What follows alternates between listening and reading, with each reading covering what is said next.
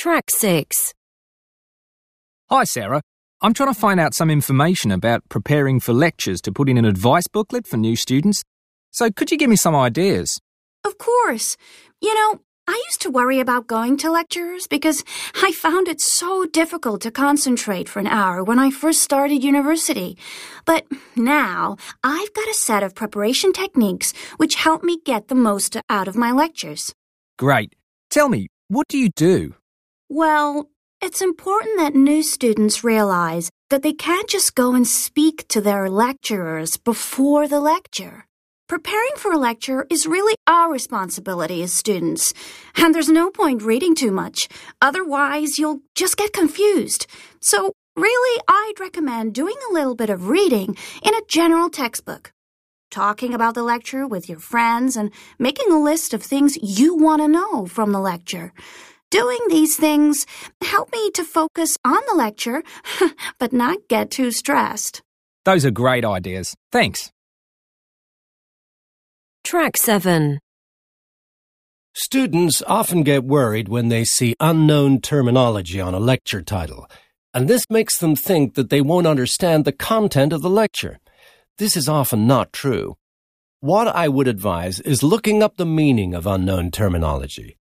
A dictionary of business terms or reference book is fine for this, and then think about how much you understand it. Remember that a lecturer will usually give definitions and examples of new words and phrases, and that we don't expect students to understand everything before the lecture. I really want to stress that reading a lot before a lecture is not necessarily a good idea. Students should try to focus their reading as much as possible on the topic of the lecture. Don't just read generally and try to develop a process for preparing for lectures. For example, if we take the title of one of my lectures, The Impact of Print, Online and Visual Media on Election Results in EU Countries Post 2000, there are several things a student could do. First of all, if I were them, I would check the meanings of the key phrases here. Media and what constitutes print, online, and visual, as the lecturer may have different definitions from those used in everyday language. Then I would go to the library and search out books with an introduction to media and elections. Reading one or two chapters on each would be enough, in my opinion. This simple three step technique of checking key terms, finding introductory books to the topic, and reading one or two focus chapters could be used by students to prepare for any lecture, really. The connection between the topics, the impact part, is the topic of my lecture. Students don't need to know all that.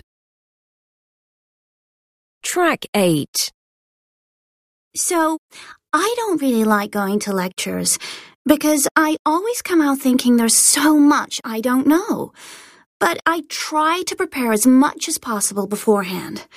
I hate it if I get lost or lose the thread of the topic. Some lecturers speed up when they get excited about something, and that's when I start to lose focus. Anyway, I make sure I have a look at my notes from the last lecture to refresh my memory and see if there are any connections. Then I chat to my flatmates about it. We're all studying economics, so that's nice. Then I check the reading list and reserve any books online. It's always good to do that before the lecture. Usually what happens is that students come out of the lecture and go straight to the library. So I try to be one step ahead of everyone if possible. Then I like to have a quick flick through the books uh, a couple of days before the lecture, just to get an overview of the subject, really. Track 9. So, can everyone see the systems on this slide clearly? Is that better now? Okay, great. Now, what I want to talk about here is how this first one is used by the government to predict the popularity levels of their policies in online surveys. This is a key issue for political parties and something the political analysts and bureaucrats have been struggling with for years.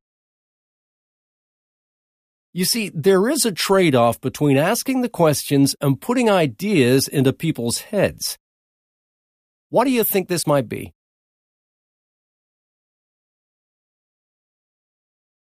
Exactly. The positive results of one set of survey data may cause negative results in another set as each survey is sent to a specific target group.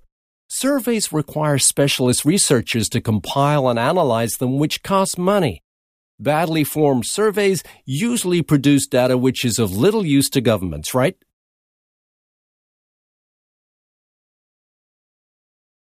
So we are going to look at the construction of these surveys using this system and assess some previous results in terms of accuracy and reliability. Track 10. 1. As a result of studying urban communities in large cities, we are now just beginning to understand the effects of new building schemes on creating harmony. 2. As a result of studying urban communities in large cities, we are now just beginning to understand the effects of new building schemes on creating harmony. Track 11. 1. So what we have here is an example of a policing policy which could be responsible for an area's crime statistics. However, it is difficult to say for sure because this is a new approach which may require time to provide a clear picture. 2. It's important to remember that demographics are dynamic. By that, I mean that people and places are constantly in a state of change. So don't rely on data that is more than five years old. If you are focusing on urban areas or towns which have received a recent influx of inhabitants. Track 12. 1.